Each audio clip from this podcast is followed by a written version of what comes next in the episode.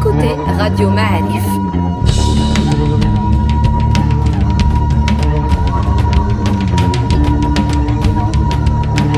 Le podcast Histoire.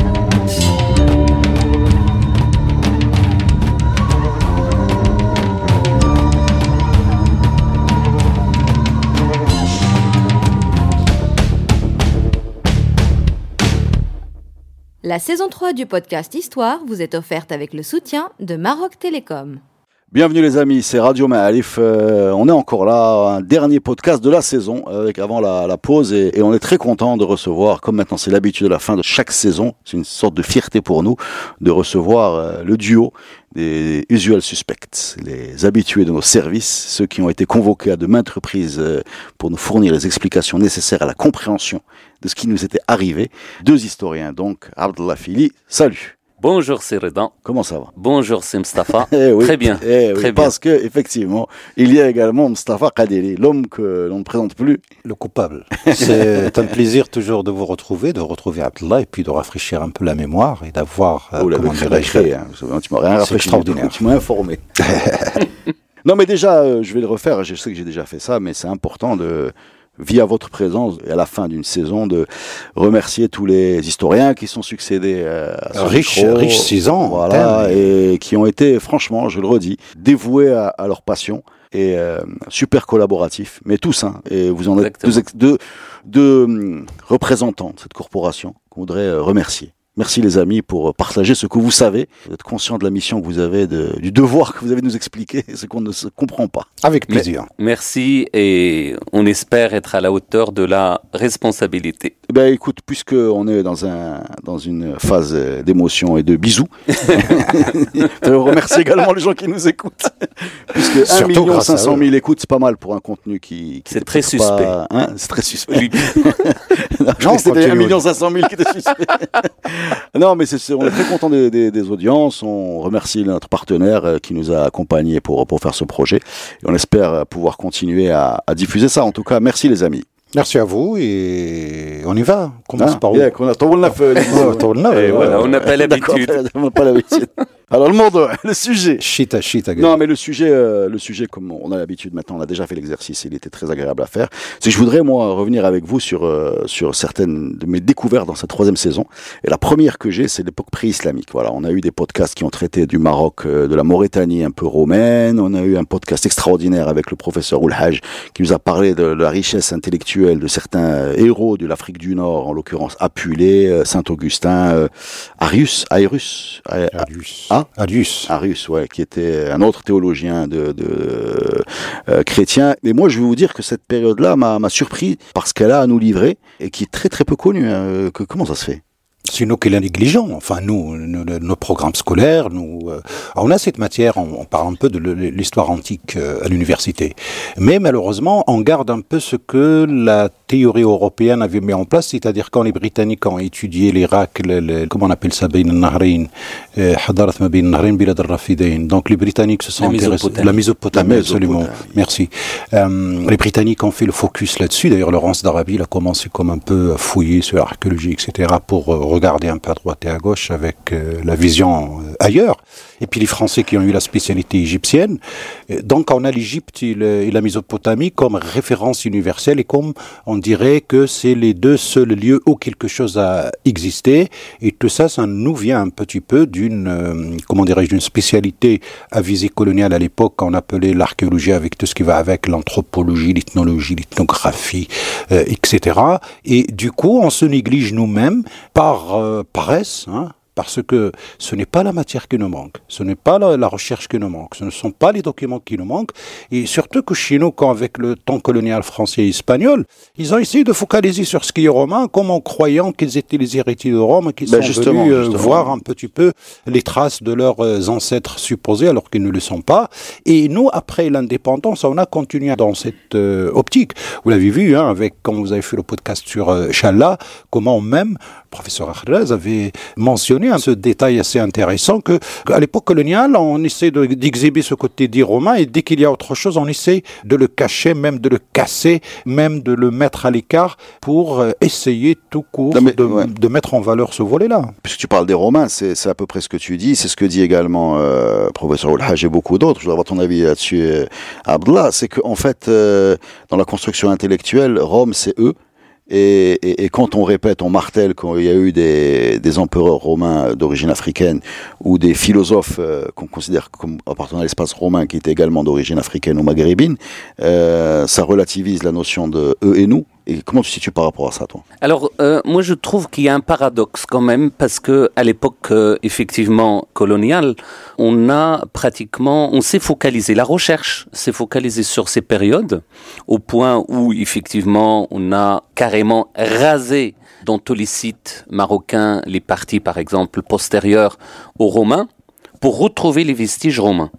Donc, il y a une littérature extrêmement riche, extrêmement euh, abondante. en fait sur ces niveaux, sauf que au lendemain de la décolonisation, de l'indépendance, on s'est dit, ben, puisque c'est une science, l'archéologie, puisque c'est une science coloniale, qui nous a montré la richesse euh, de l'époque romaine au Maroc, par exemple, dans tous les sites, etc., etc., eh ben, on va changer le, le spectre en arrêtant complètement l'archéologie. Et ça, c'est dramatique parce que, au jour d'aujourd'hui, on a complètement délaissé les niveaux romains qui sont super intéressants à voulu. Issa, Banassa, etc., etc., pour se chercher une euh, identité pré-romaine, numide notamment, ou euh, euh, mauritanienne, etc.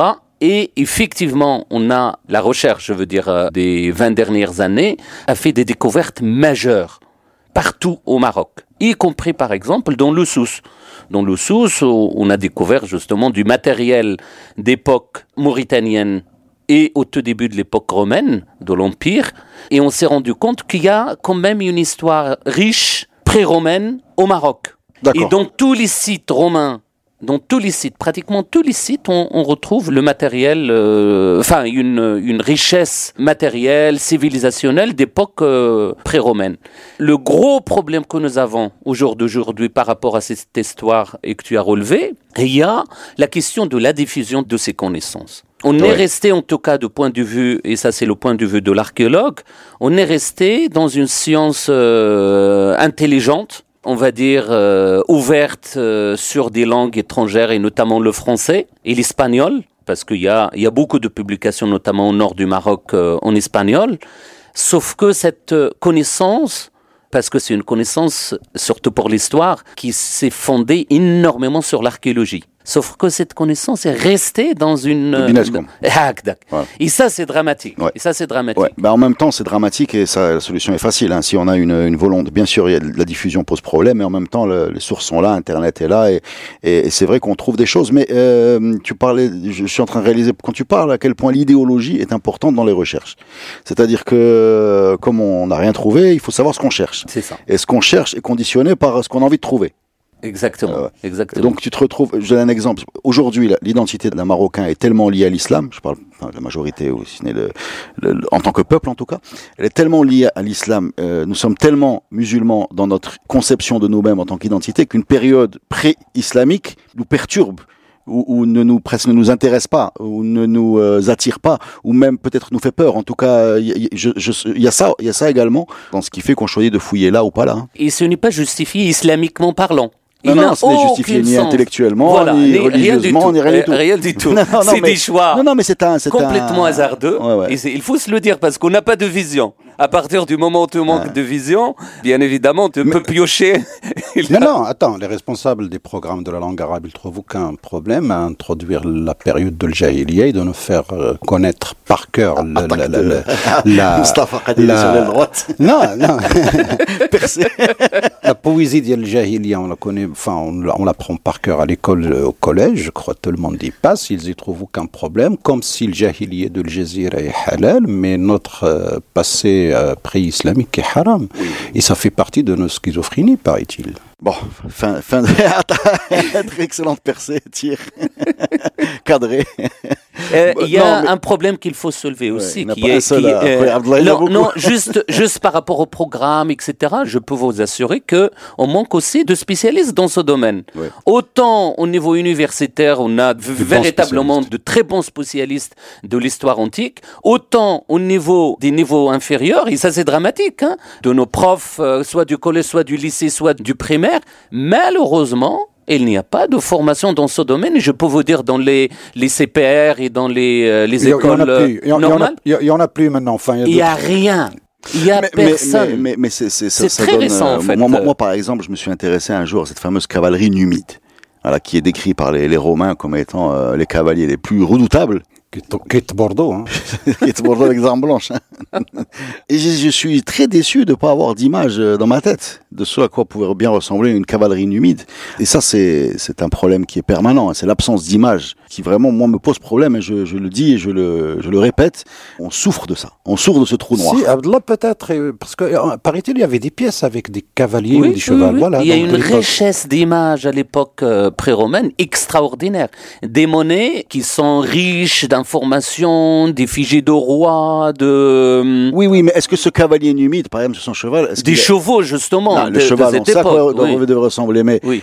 Euh, c'est le cavalier numide. Est-ce qu'il avait un pantalon, par exemple? Parce que moi, j'ai du mal à imaginer qu'un mmh, cavalier mmh. professionnel euh, n'est pas. Euh, non, non. D'abord, on commence l'apprentissage presque gamin, oui. presque nu, hein, et puis on met pas de sel sur la monture. c'est comme ça, qu'on apprend. Du hein, c'est un détail peut-être, mais c'est très impressionnant. Il y a beaucoup de détails qu'on a besoin de connaître, mais on va faire une petite pause.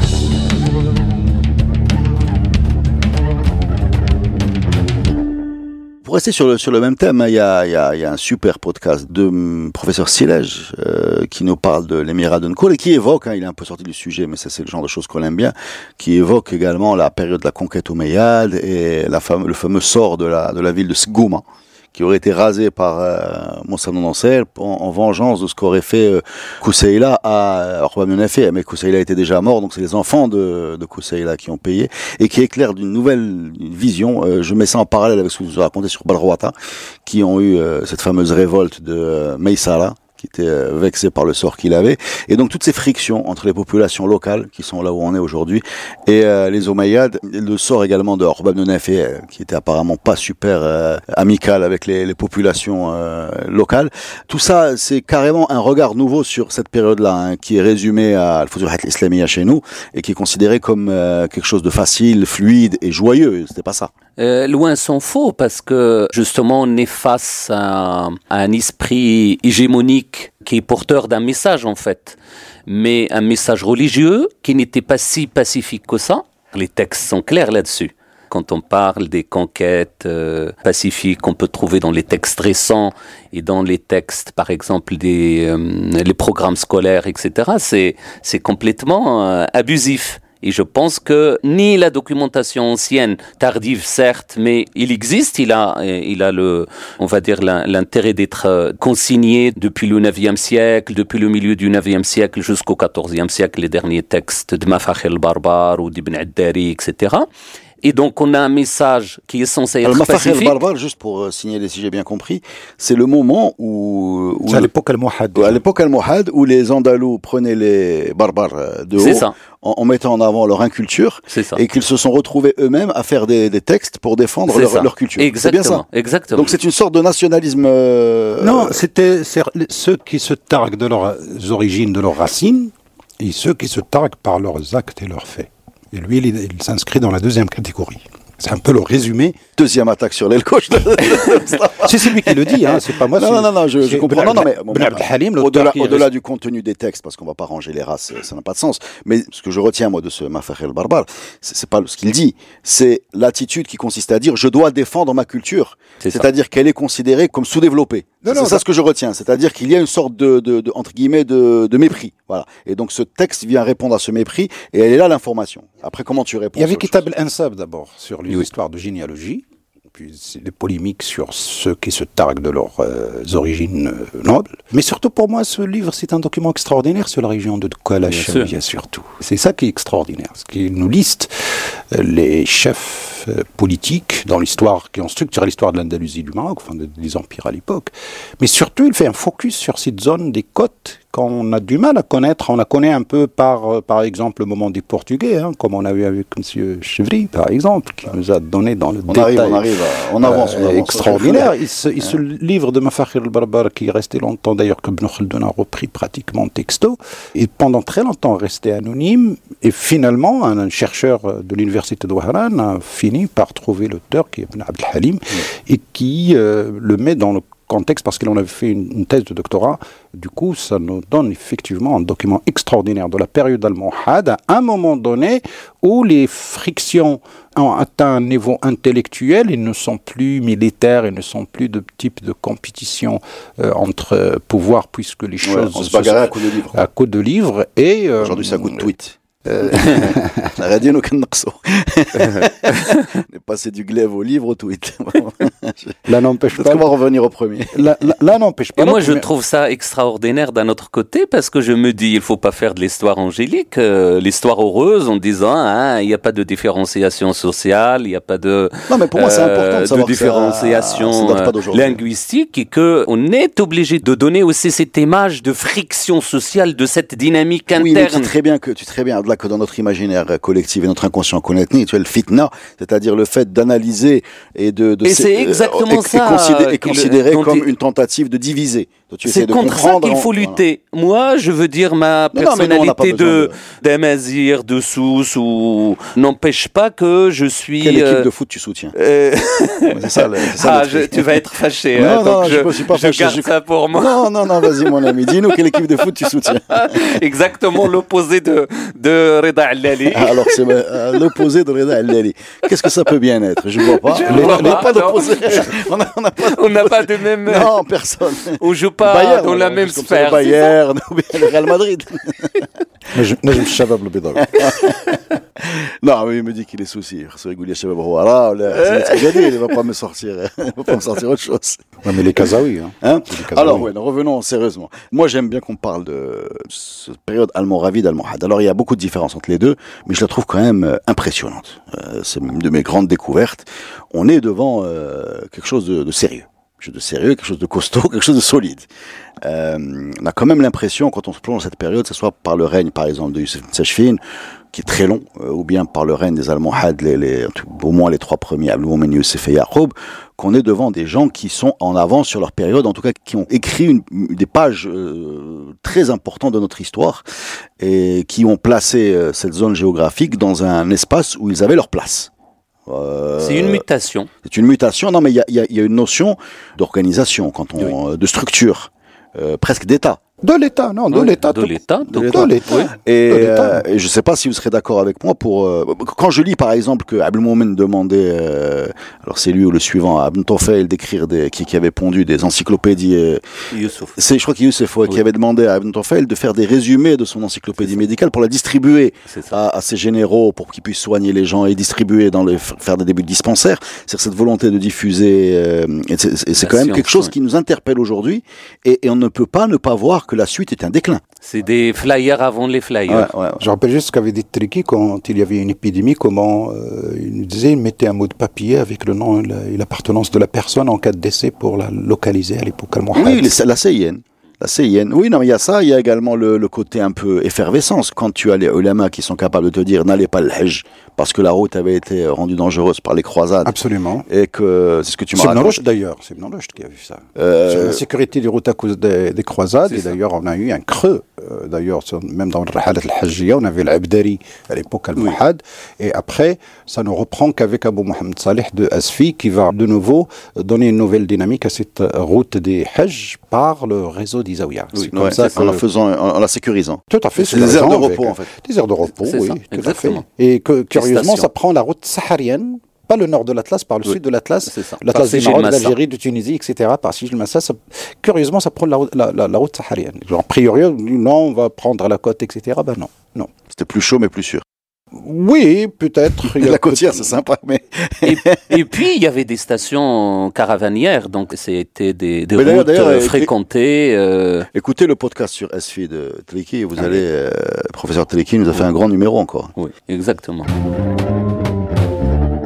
Quand on voit la taille donc de, de cet empire, que ce soit almoravide ou almohade, on comprend aussi la difficulté qu'il y avait à la fois, que de guerroyer à la fois en Afrique, au Maghreb et en, En Europe.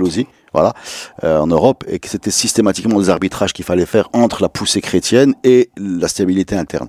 Et ça, et ça, les historiens, pardon, c'est Mustafa, ça, c'est les historiens d'aujourd'hui. Ils sont complètement. euh, il y a un article qui est sorti il y a quelques années en disant que les choix stratégiques des Almohades étaient complètement euh, faux, en quelque sorte, parce qu'ils bataillaient contre les Africains avec la présence des tribus arabes et ils ont délaissé la, le front andalou, ce qui a fait leur euh, défaite, euh, etc., etc.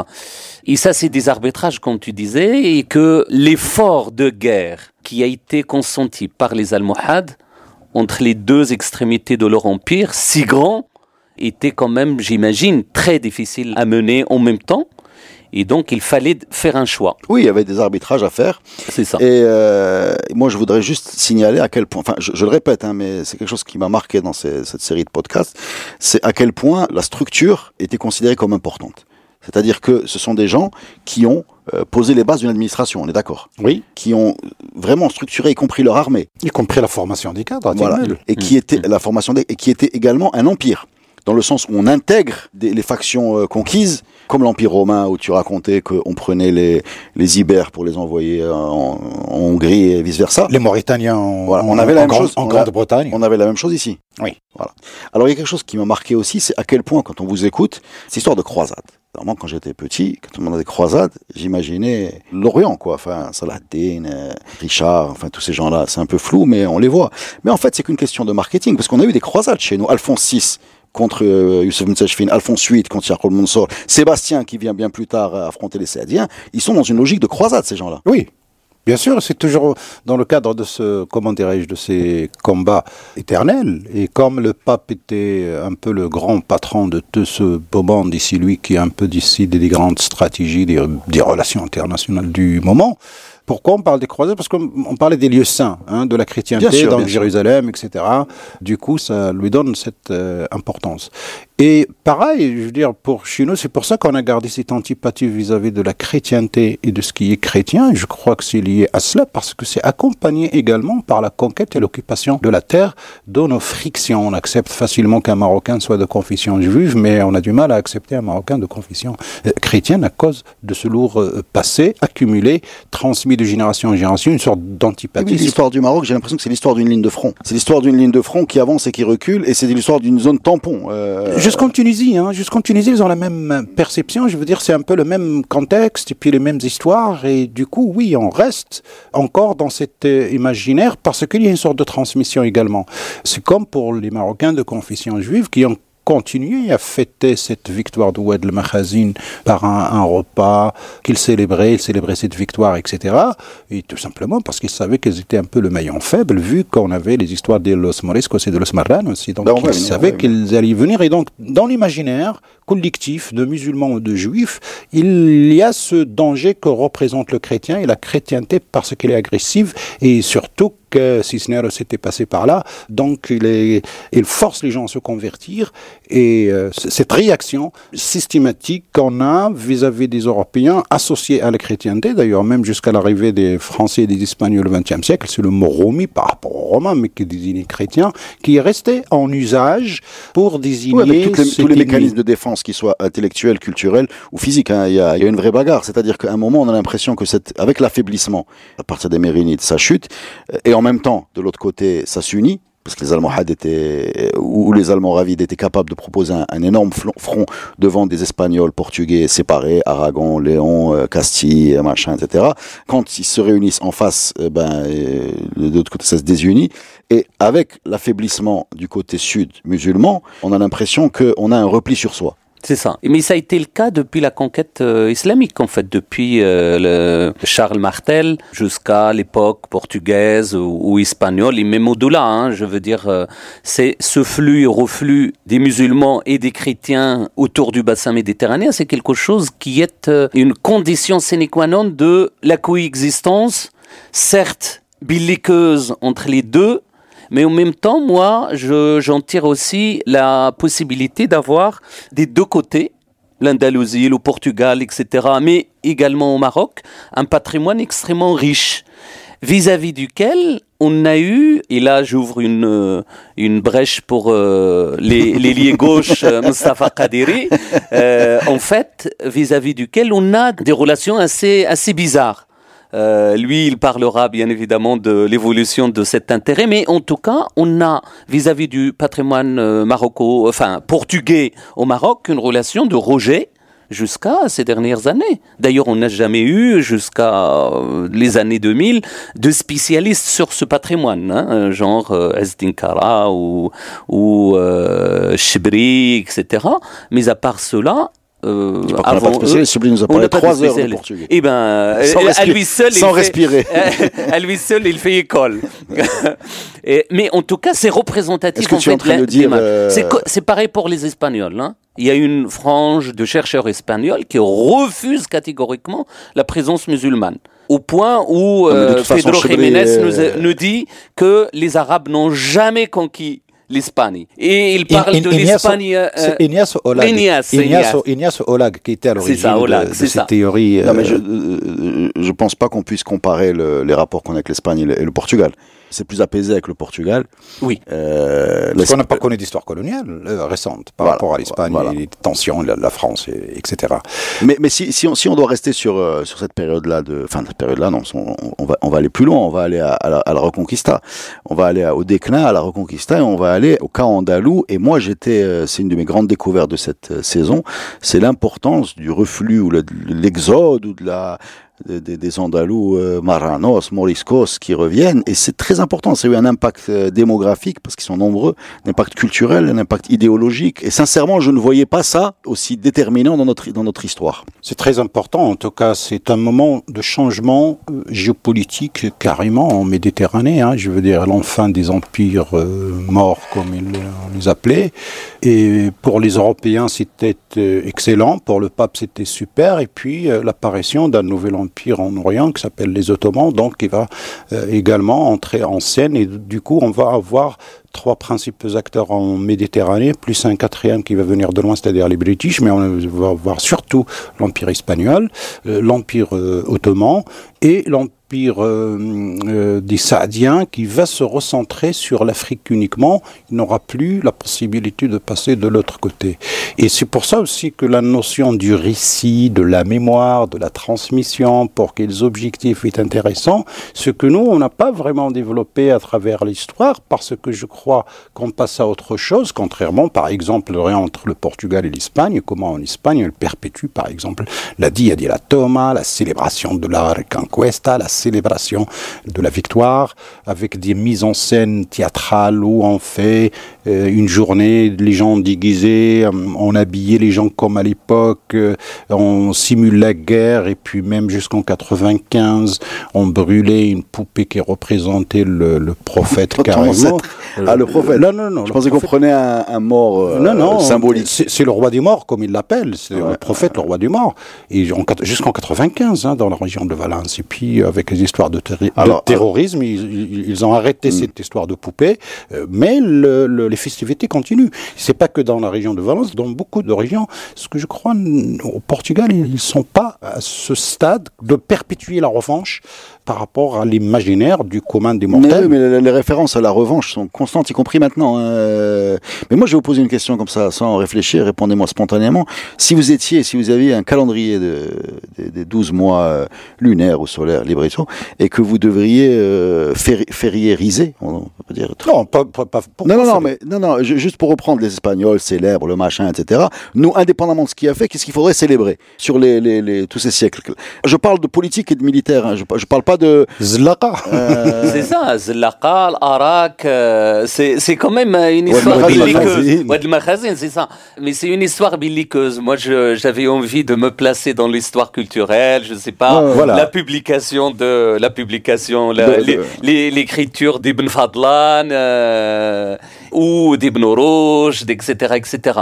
Mais c'est encore une fois euh, l'hégémonie de l'histoire politique, en fait, dans nos, programmes et dans notre vision de l'histoire. Or, euh, l'histoire sociale, a, depuis quelques années, a quand même pris le dessus. Non, bien sûr, bien sûr. Et il a permis de rebalancer un peu, d'installer, pas l'équilibre complètement, mais euh, en, en tout cas de réfléchir sur l'histoire culturelle et sociale, en fait, de ces régions.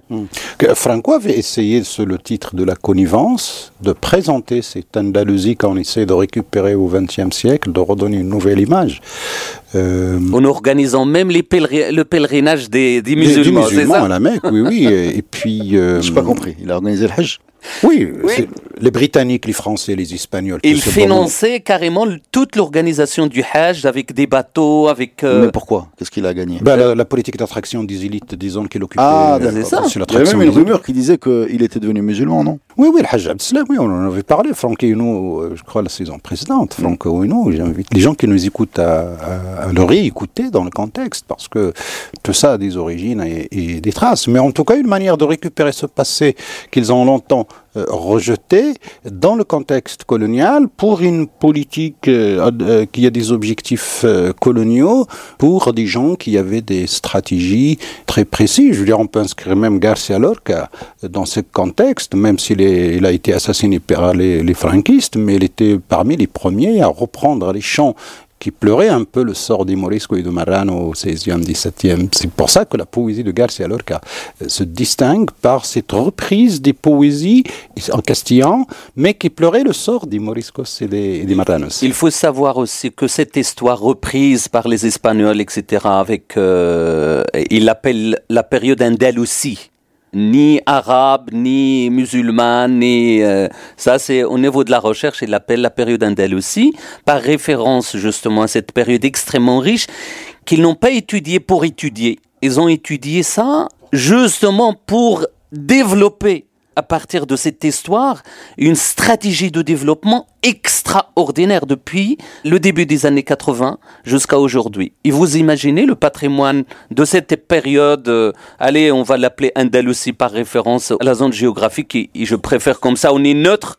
Non, Que- il s'agit d'une région autonome aussi, qui ça. a des, je veux dire, un passé, parce que c'est une région qui n'a pas de langue. Ils ont eu ce problème.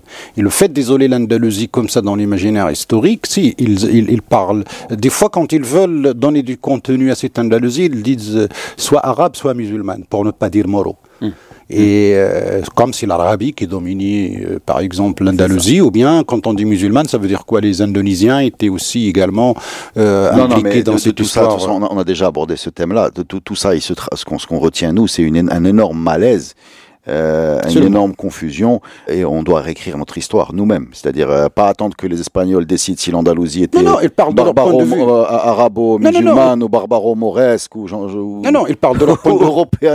Non, c'est ils pas parlent de grave. leur point. Non, ils parlent de leur point de vue.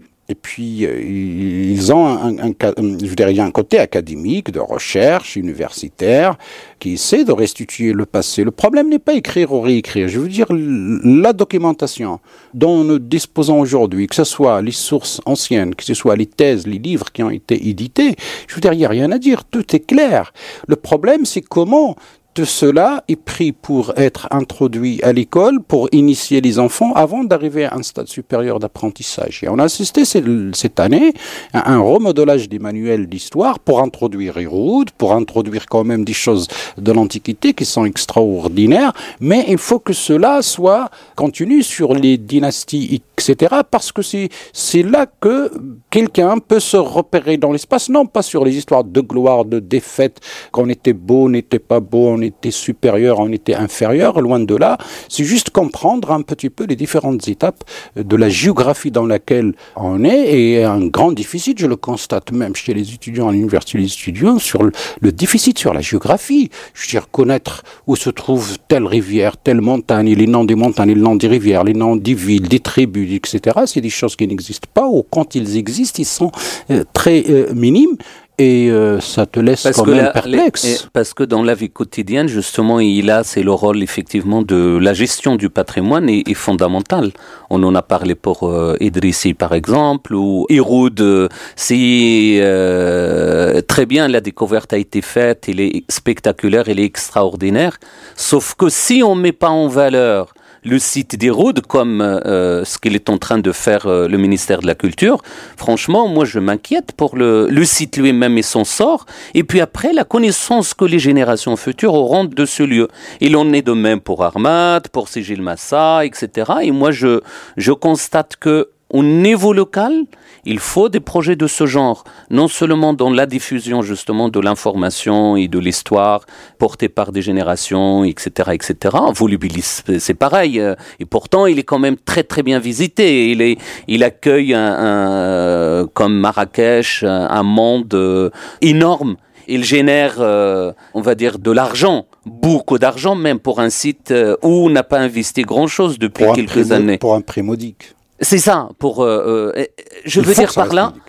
il faut que ça reste comme ça. Et il n'est pas si modique que ça, hein, parce que c'est, euh, enfin, Bah, depuis écoute, le. euh, moi, j'ai envie de t'interrompre, excuse-moi, mais quand tu voyages dans des, comme touriste hein, et que tu as accès à des sites, euh, quand tu vas dans d'autres pays, j'ai plusieurs exemples en tête, mais tu te rends compte que le guide historique, c'est tout le monde. C'est-à-dire que le, le taxi te raconte euh, l'histoire du, du Mexique, par exemple, ou le, euh, c'est beaucoup plus diffusé. Ça ne se- bien sûr, on a des guides, on a des historiens, on a tout ce que vous voulez, ils sont, euh, mais en même temps, ce n'est pas quelque chose que tout le monde s'approprie. Or, tu vois très souvent euh, quand tu voyages dans des pays qui sont peut-être euh, moins de profondeur historique ou moins de, de choses à raconter, que tout le monde sait ce qu'il faut raconter. Et ça, c'est pas quelque chose qui s'est diffusé au niveau de. la Quand on parle du tourisme et de la crise du tourisme au Maroc aujourd'hui, est-ce qu'on a un tourisme marocain qui visite les lieux de la mémoire, de l'histoire, etc. Parce qu'on pense le tourisme, on parle d'hôtellerie, ok, et quoi d'autre? Qu'est-ce que je vais faire pendant cinq jours ou pendant une semaine dans un lieu? C'est pas possible. L'offre, en fait, il est encore, on va dire, géré d'une façon traditionnelle. C'est-à-dire, on attend, il n'y a pas de marketing culturel, euh, malheureusement, sur nos sites de patrimoine, etc. Qu'est-ce qu'on fait? Est-ce qu'on fait des pubs On fait pas de pubs? Et ça a choqué tout le monde de voir, par exemple, que pour une exposition, on affiche euh, un peu partout, euh, on fait la pub, par exemple, pour une exposition sur le Maroc médiéval euh, à Casa, mais qui est installée à Rabat. Ça, c'est une très bonne chose. Moi, j'ai envie de dire que il nous faut, en quelque sorte, approcher au jour d'aujourd'hui le patrimoine marocain d'une façon beaucoup plus récente, beaucoup plus dynamique, Moderne, moderne. beaucoup plus moderne, et au point où, par exemple, on vient de finir en fait le mois du patrimoine, tout un mois, 18 avril, 18 mai. Donc on vient de boucler le... euh, pratiquement toute l'administration du ministère de la Culture a organisé des choses extraordinaires, des webinaires, des machins, des, des, des podcasts, etc. autour de ce mois du patrimoine. Passé cette date, salam alaikum, il n'y a plus rien. Ah, ne viens pas sur mon sujet. Nous sommes le peuple de la Hamla. On peut faire la Coupe du Monde, si vous voulez, les vaccins, tout ce que vous voulez, le tous les jours, avec la même intensité, c'est plus compliqué. Et ça, Je suis, je suis d'accord. Ah, mais mais, encore une mais fois, moi, moi-même, j'ai juste, hein, le- juste la programmation. Moi, je veux dire, dans notre euh, esprit maintenant, jeudi après-midi, jeudi soir, c'est euh, le podcast de Radio Ma'arif. Eh ben justement, est-ce que vous écoutez les podcasts de Radio Ma'arif Bien sûr. Alors, c'est que- c'est lequel votre podcast préféré? Alors moi, j'écoute et je réécoute. D'accord. Alors, lequel, Euh, lequel t'a plu? Alors Est-ce que, j'étais... euh, est-ce que tu t'écoutes toi-même déjà Euh, très rarement. Je, n'aime pas m'écouter en toute honnêteté, sauf si j'ai des remarques, par exemple, des retours particuliers sur telle ou telle question, et, je, et ça j'aime beaucoup. Deuxième chose, j'ai beaucoup aimé le podcast du professeur Olhaj. J'écoute systématiquement ceux de notre euh, ailier gauche, euh, euh, Mustafa Kadiri, et j'ai beaucoup aimé celui de Madame euh, Leila Mzian sur Saïd Al-Hurra et bien évidemment l'incontournable euh, euh, Triki, professeur Triki et euh, Bah, Tu nous notre, tous dit là. Et, Ah, et ah, notre ami, ah, comment il s'appelle, de Marrakech euh, Vous avez une association des. oui, euh, Mohamed Oujam, Ah, bien évidemment. Vous avez une association des historiens, Binetcom Parce que là, il est en train de faire une campagne. Là. Ouais, ouais, il, a- il nous a, fait. il nous a pas répondu. Hamla. Hamla, Non, une autre Hamla, voilà. Non, non, je crois que celui qui perturbe le plus, c'est celui de professeur Al-Hajj sur la pensée Moi, d'ailleurs. il m'a toi- perturbé toi- parce que toi- quand on est arrivé à la, quand on est arrivé à la, à la, à la Sainte Trinité et les- là, moi, j'étais, j'étais, mais j'ai perturbé. En plus, je crois que c'était pendant le Ramadan. C'était très, très difficile de, de, de, de, garder son esprit. Oui, non, rien que d'être capable de, de, mener la discussion devant quelqu'un qui est un érudit, un érudit dans une zone où tu, tu, tu, es, toi, rien, quoi. Enfin, tu... Non, je veux dire, c'est une question de savoir, de connaissance et de métier, même si c'est pas sa spécialité, mais c'est quelqu'un, je crois, qui. Mais tu as, tu as senti Correda dans ce podcast, il était consommateur. Il était, il était complètement perdu. oui, il était consommateur. non, mais je veux dire, c'est le Marocain moyen comme nous tous. C'est le Marocain. C'est le Marocain. C'est moi. Le Marocain moyen. C'est le Marocain moyen comme nous tous. Euh, par notre culture scolaire basique, on croit tout savoir et par les quelques trucs orientés de YouTube, etc., on croit que c'est de la science infuse et puis on se tient mort du cul certaines choses sur lesquelles on ignore tout. Or, dans le cas de ce podcast sur la pensée, euh, la pensée euh, pré-islamique, je veux dire, comment ne pas être étonné qu'il y a tant de richesses, tant d'écrivains, tant d'auteurs, tant de penseurs et qui ne sont pas inclus dans le menu de l'école, les médias, la télé, la radio, etc. En fait, ouais de quelqu'un marocain standard qui veut évoquer l'histoire, il te parle de Harun Rachid comme si Harun Rachid était à Marrakech. Euh, pourquoi? Parce que il ne connaît que Harun Rachid à l'école. Troisième offensive. Et elle connaît, et connaît que tous les poètes de l'époque. Parce que c'est l'école qui lui a dit que ce bonhomme était génial. Ok, il n'y a pas de problème, mais bon, hein, donne-moi une anecdote sur euh, Yaqub al-Mansourius Ben Tashfin. Euh, qui peut me donner le nom d'un poète ou quelqu'un qui fait de la prose de l'époque mérinide, de la première époque alaouite, de l'époque almoravide Personne, parce qu'il y en pas à l'école. Alors le problème, c'est pas ça qui manque. Dans je peux même moi te dire un vers de Abdel si tu veux. Oh, vas-y, vas-y, vas-y, vas-y, vas-y, vas-y, vas moi Ah non, je l'ai pas en version originale, juste la traduction. Mhm. La...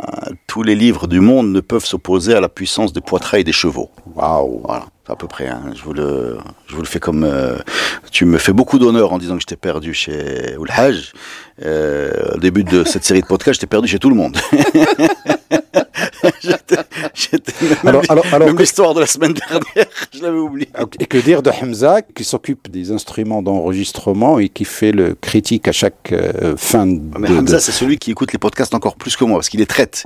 Donc tes, tes hésitations, euh, tes, tes, tes, tes, répétitions, tes obsessions, c'est lui qui les, qui les supprime. mais, mais en tout cas, j'aime beaucoup ses, ses, commentaires après chaque mm. enregistrement parce que aussi il, euh, il garde cette distance et du coup il est plus éveillé que nous quand on est dans le bain. Je voudrais terminer en parlant un petit peu de la période coloniale, ou même pas la période coloniale, la période qui nous mène à la colonisation. Ce que j'ai compris, en fait, à force de d'écouter, de... c'est toi qui es spécialiste, hein, Mustafa, de cette période-là, mais hum, on a été en fait pas colonisé, on été ruiné. Voilà, j'ai l'impression qu'on a été ruiné et qu'il y avait une espèce d'emprise économique, l'ouverture des frontières aux, produits européens pour lesquels on n'était pas prêt, euh, une fiscalité euh, galopante vue à, cause de l'impôt de guerre, une perte de souveraineté euh, euh politique, etc. On a, on a, quand même l'impression que quand on en arrive à bien avant le 1912 et la signature, on est ruiné. Voilà, c'est. Bah, c'est ruina, hein, on est ruiné, c'est ruina. On a le, on a le terme ruina, mrouin. Hein, c'est, c'est la ruina, c'est le désordre. Euh, la, la, ruine, c'est le. Non, non, ruina, c'est, c'est le désordre, c'est la cata. Hein. C'est effectivement la perte de la souveraineté, parce que c'est la première fois que ça nous arrive depuis au moins les Omeyyades, c'est déjà ça. Et puis surtout, ce changement dans le monde qui a eu lieu, surtout avec les différentes révolutions, d'abord industrielles, et puis euh, politiques qui ont eu lieu, le nouveau monde, le changement de la cartographie, et puis l'invention de quelque chose que les Européens imposent au monde entier au nom du droit international pour se partager les gâteaux, et on faisait partie de ce gâteau. C'est pour ça que peut-être on a résisté jusqu'à la fin, par le dernier pays euh, en Afrique à être euh, colonisé, et en même temps subir euh, ce partage entre certains qui se considèrent qu'ils ont une revanche historique pour avoir leur part dans ce gâteau, donc ils ont obtenu le nord et le sud, et les autres qui, par des raisons stratégiques et parce qu'ils étaient voisins, ils veulent avoir la continuité et du côté de la Tunisie, du côté du Maroc pour pouvoir faire leur continuité territoriale et comme les British en avaient d'Alexandrie jusqu'à Cape Town. Bref, on paie encore les pots euh, cassés aujourd'hui parce que justement, c'est pas qu'on n'a pas su peut-être suivre le mouvement, mais en tout cas, l'auto-analyse, euh, si j'ose dire, de nos élites qu'on présentait comme des lumières avec un peuple qui n'était pas à la hauteur, alors que peut-être, je crois que c'est l'inverse, c'est le peuple qui était des Lumières et nos élites qui n'étaient pas à la hauteur. Eh ben écoute, tu es en train de me faire euh, ton débordement aboutit à un centre en retrait. Ce n'est pas abouti à un tir à angle fermé, mais un centre en retrait. Je vais reprendre ça de volée pour signaler le peuple, c'est-à-dire le grand absent de notre histoire. Vous allez m'excuser, mais c'est quand même euh, ce qui. Alors c'est qu'on arrive à trouver euh, des descriptions de- d'actions euh, royales, de la géopolitique, de la stratégie, de bon avec ses limites. hein, mais le grand mystère pour moi, c'est le Marocain. Le Marocain qui n'est ni roi, ni vizir, ni soldat, ni qui est, je sais pas, flek, zer, enfin qui est les métiers euh, traditionnels que nos ancêtres ont exercés. Celui-là, Mskin, il est absent de notre histoire. Il est très difficile même de se l'imaginer en termes de vie quotidienne. Il est difficile. Alors par exemple, je me suis intéressé à la cuisine, j'ai trouvé la recette d'un plat al-muhad, mais royal. C'est-à-dire, d'ailleurs, c'est très simple, tu mets tout ce que tu peux trouver à l'époque, tu, tu mets de, et tu mets sur le feu. Euh, donc ça existe. Mais par contre, les gens, les gens, on a du mal avec ça. Je sais pas en quoi le quotidien d'un, je sais pas, d'un Marocain euh, du, du rural montagnard de 1700 est différent de 1200. C'est ça manque. Est-ce que vous êtes conscient c'est une question de source et de choix en fait. Pourquoi? Tout simplement parce que effectivement on peut pas trouver dans le livre d'Ibn Khaldoun, euh, euh, je sais pas le plat euh, de d'un nomade, euh, etc. dommage. Quoique dans la Muqaddima il y a des choses. Par contre, ça c'est des chroniques dont l'objectif est de suivre en fait l'action du prince. Oui, bien sûr. Par contre, pour aller chercher, et ça on, l- on- on l'a fait depuis, euh, enfin les historiens ont commencé à le faire d'une façon systématique, c'est d'aller dans d'autres sources, vers d'autres sources du type, par exemple, des fatawi, des euh, Fatawa. traités de, La jurisprudence. le- de la jurisprudence, par exemple. Il y a Nawazi. les, euh, où on trouve véritablement des problèmes du quotidien. Et ça, ça existe, euh, par exemple, la fâche jusqu'au 19e siècle. الأعمال، Énorme. C'est ce qu'on appelle العمل الأعمال. الاعمال مثلا العمل الفاسي العمل المكناسي Amal Filali, etc. Deuxième élément, c'est par exemple les textes de euh on a à l'époque médiévale, par exemple, Tamimi, Kitab al-Mustafad, par exemple, sur les saints du Maroc du Nord, et on a du côté sud euh, Kitab Tashawuf au XIIIe siècle.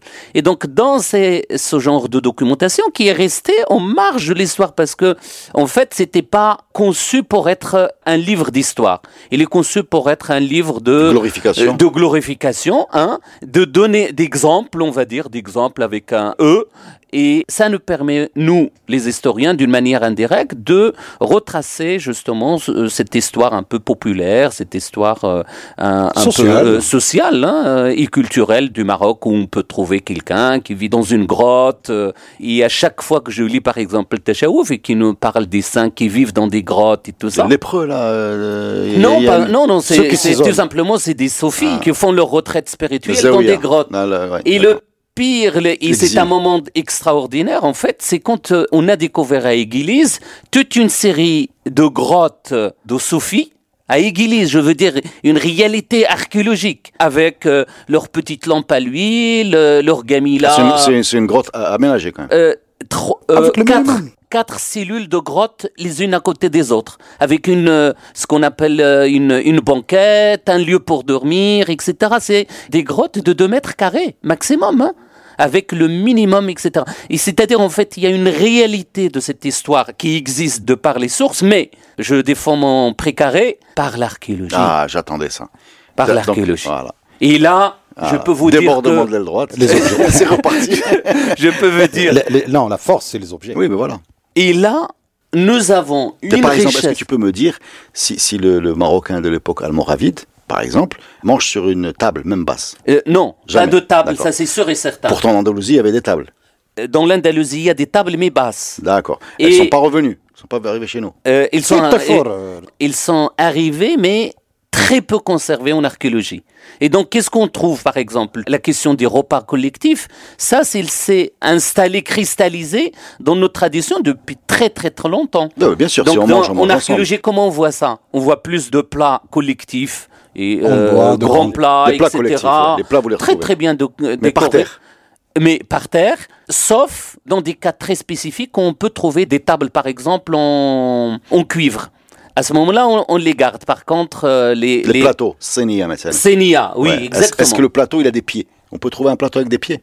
Euh, oui, ça existe. Oui, ça existe. De l'époque almoravide et de l'époque almohade. On a des exemples en Andalousie, pas au Maroc. D'accord. parce qu'il faut aussi prendre les choses comme elles sont. Il y a deux- Nous n'avons pas développé une recherche archéologique de grande am- ampleur.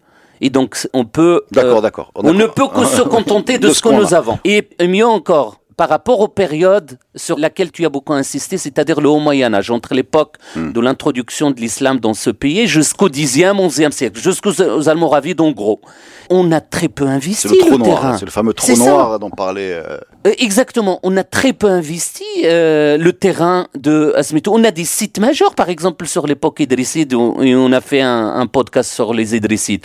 Mais combien de fouilles on a organisées sur le- les niveaux ne- Très peu de choses. Très peu. Restons, restons, restons dans le quotidien. Euh, sur quoi ils s'assoient les Marocains? À l'époque almoravide, puisque tu es là-dedans. Alors, pour l'époque almoravide, on a par exemple une sorte de pouf. D'accord Par exemple, en laine, etc. Et ça, on le trouve dans la littérature. Sauf que des produits, encore une fois, périssables comme, les euh, comme cela, bien évidemment, sur le terrain, sur le, en archéologie, on n'en trouve pas. Euh, on va changer de catégorie sociale, mais euh, j'ai lu quelque part que Abdelmoumen, donc le- l'Almohad, avait une sorte de trône. Exactement, exactement, ça c'est sûr et certain. On a un siège justement de pouvoir et je peux aller beaucoup plus loin au-delà de la haute société dont euh, on a parlé tout à l'heure. On a par exemple tous les éléments de la vie quotidienne des gens, par exemple un rasoir d'époque almohade par exemple à Église, un rasoir en, en fer bien évidemment, Oui, oui. aiguisé un couteau, qui ont, un couteau. qui ont existé jusqu'à l'apparition de la lame. Et Exactement. Même certains coiffeurs traditionnels dans les souks, ils ont encore ça. Je vais vous poser une question stupide tous les deux. Comment est-ce qu'ils allumaient du feu, s'il vous plaît?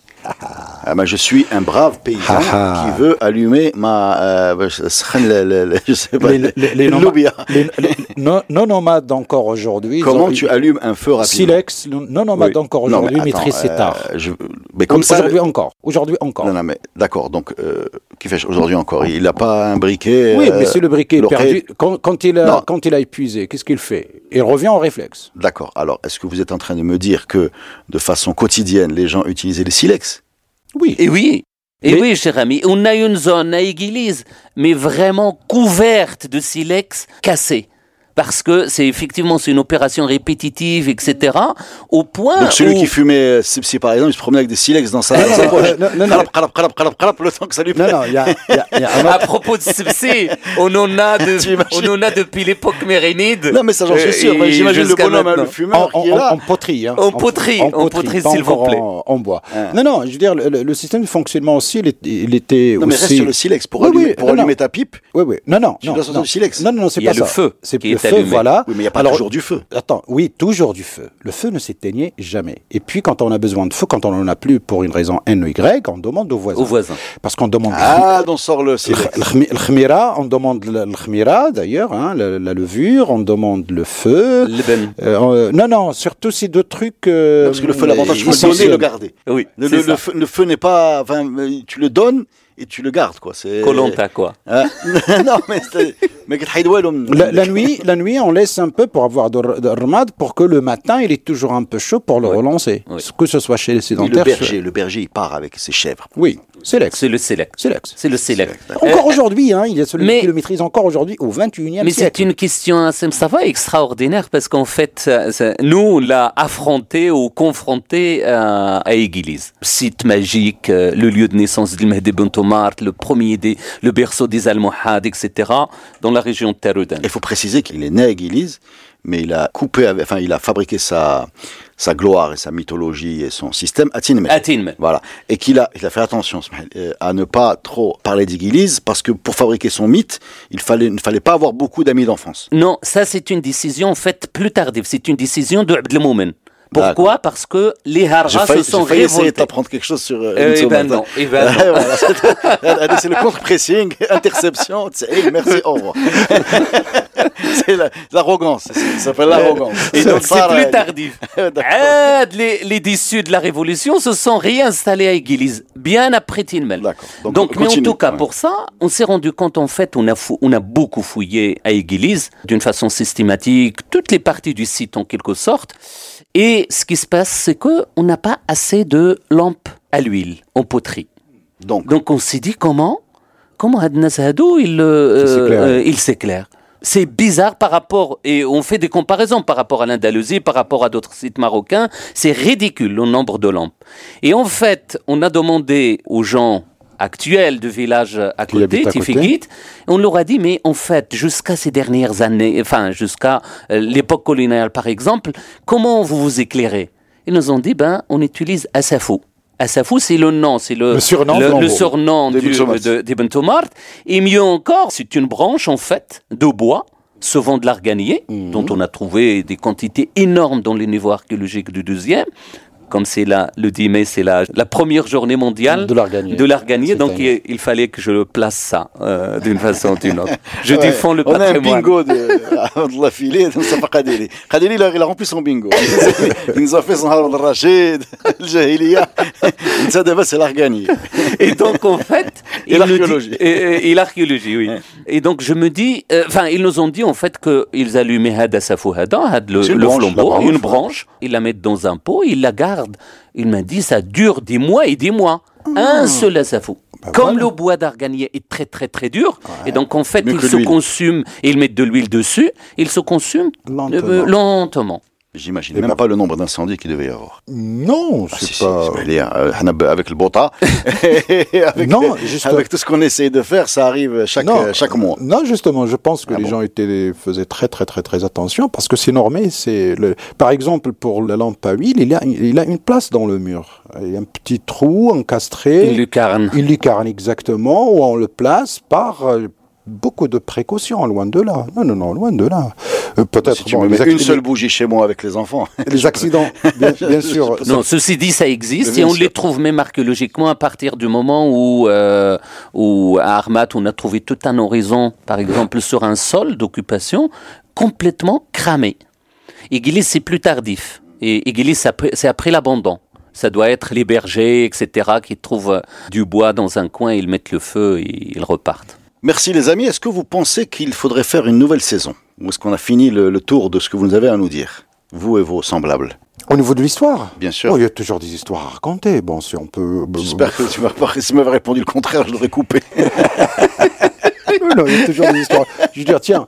euh, C'est la, c'est la démocratie de- de- non, du on- montage. on a- on a- C'est c'est Hamza devant moi, l'homme qui, qui coupe. Il n'a pas de ciseaux, mais il a une, il a une souris tranchante. Excellent, excellent. Non, non, c'est. euh, Et tout- ici, ici, il avait dit qu'il a tout fini. Je pense qu'il aura des remontrances de la part de la corp- Exactement. Qui est pas corporation des, passé.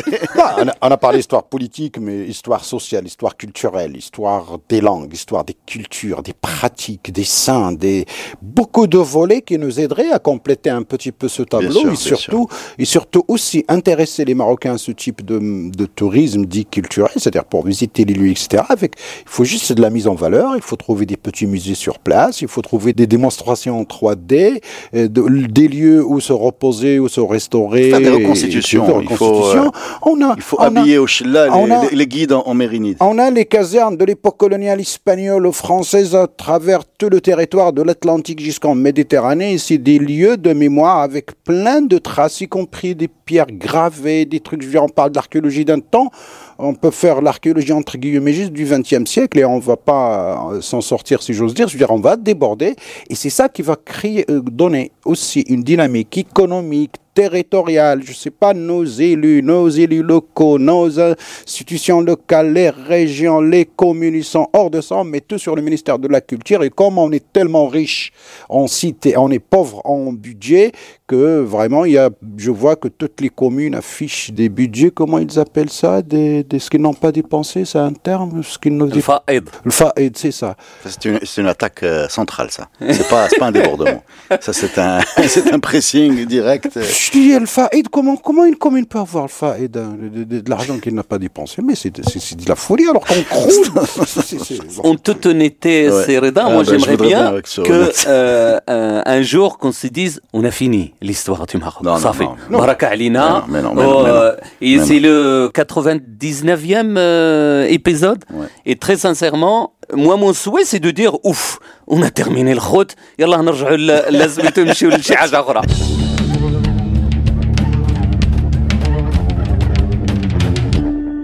Euh, Abdullah, qu'est-ce que tu voudrais zoomer sur la nouvelle saison Non, moi je porte les couleurs euh, de notre patrimoine et, de l'archéologie, et surtout des périodes un peu oubliées par les textes, et notamment le Haut Moyen Âge, etc. Qu'est-ce que le Haut Moyen Âge Le Haut Moyen Âge, c'est entre l'avènement de l'islam jusqu'à l'époque almoravide. C'est une période très peu étudiée. C'est le trou noir.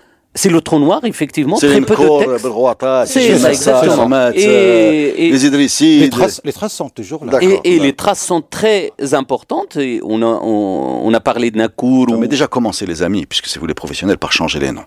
Tant qu'on dira le Moyen Âge, etc., on a vraiment l'impression.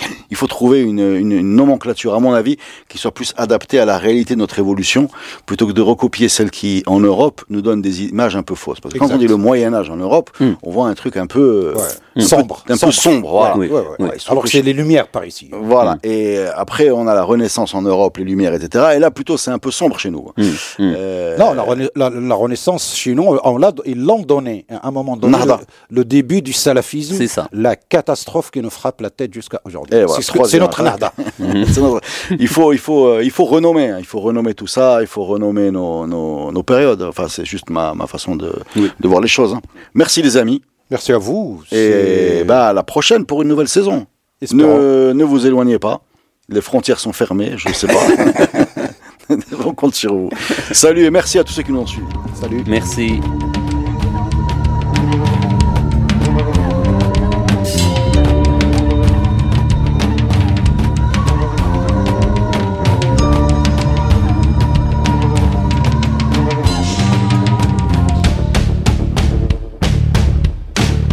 La saison 3 du podcast Histoire vous est offerte avec le soutien de Maroc Télécom. Maroc Télécom, un monde nouveau vous appelle.